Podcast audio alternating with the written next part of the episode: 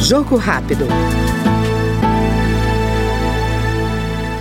A Câmara analisa o projeto que considera o acesso à água e ao esgoto tratado como direitos humanos. A proposta, que altera a lei do saneamento básico, é de autoria do deputado Joseildo Ramos, do PT da Bahia, que defende a universalização desse direito no país.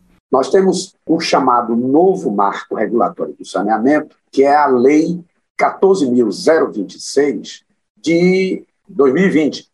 E essa lei é uma lei que cai como uma luva para retirar do espaço brasileiro as estatais, sejam elas do Estado da União e dos municípios, que produzem serviços de saneamento básico, garantindo o espaço praticamente unilateral da empresa privada. Então, muito distante de ser um marco regulatório, foi a destruição da, da antiga lei 11.445, essa sim, que estabeleceu as diretrizes nacionais do saneamento básico. Então, no fundo, no fundo, foi uma destruição, inclusive está sendo contestada, e essa lei da, da sede zero, que foi apelidada assim, ela teve a nossa coordenação, mas foi composta por vários parlamentares de oposição, vários movimentos sociais, e várias entidades, a exemplo da Ondas, que coordenou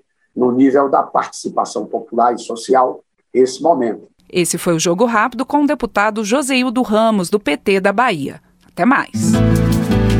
Jogo Rápido.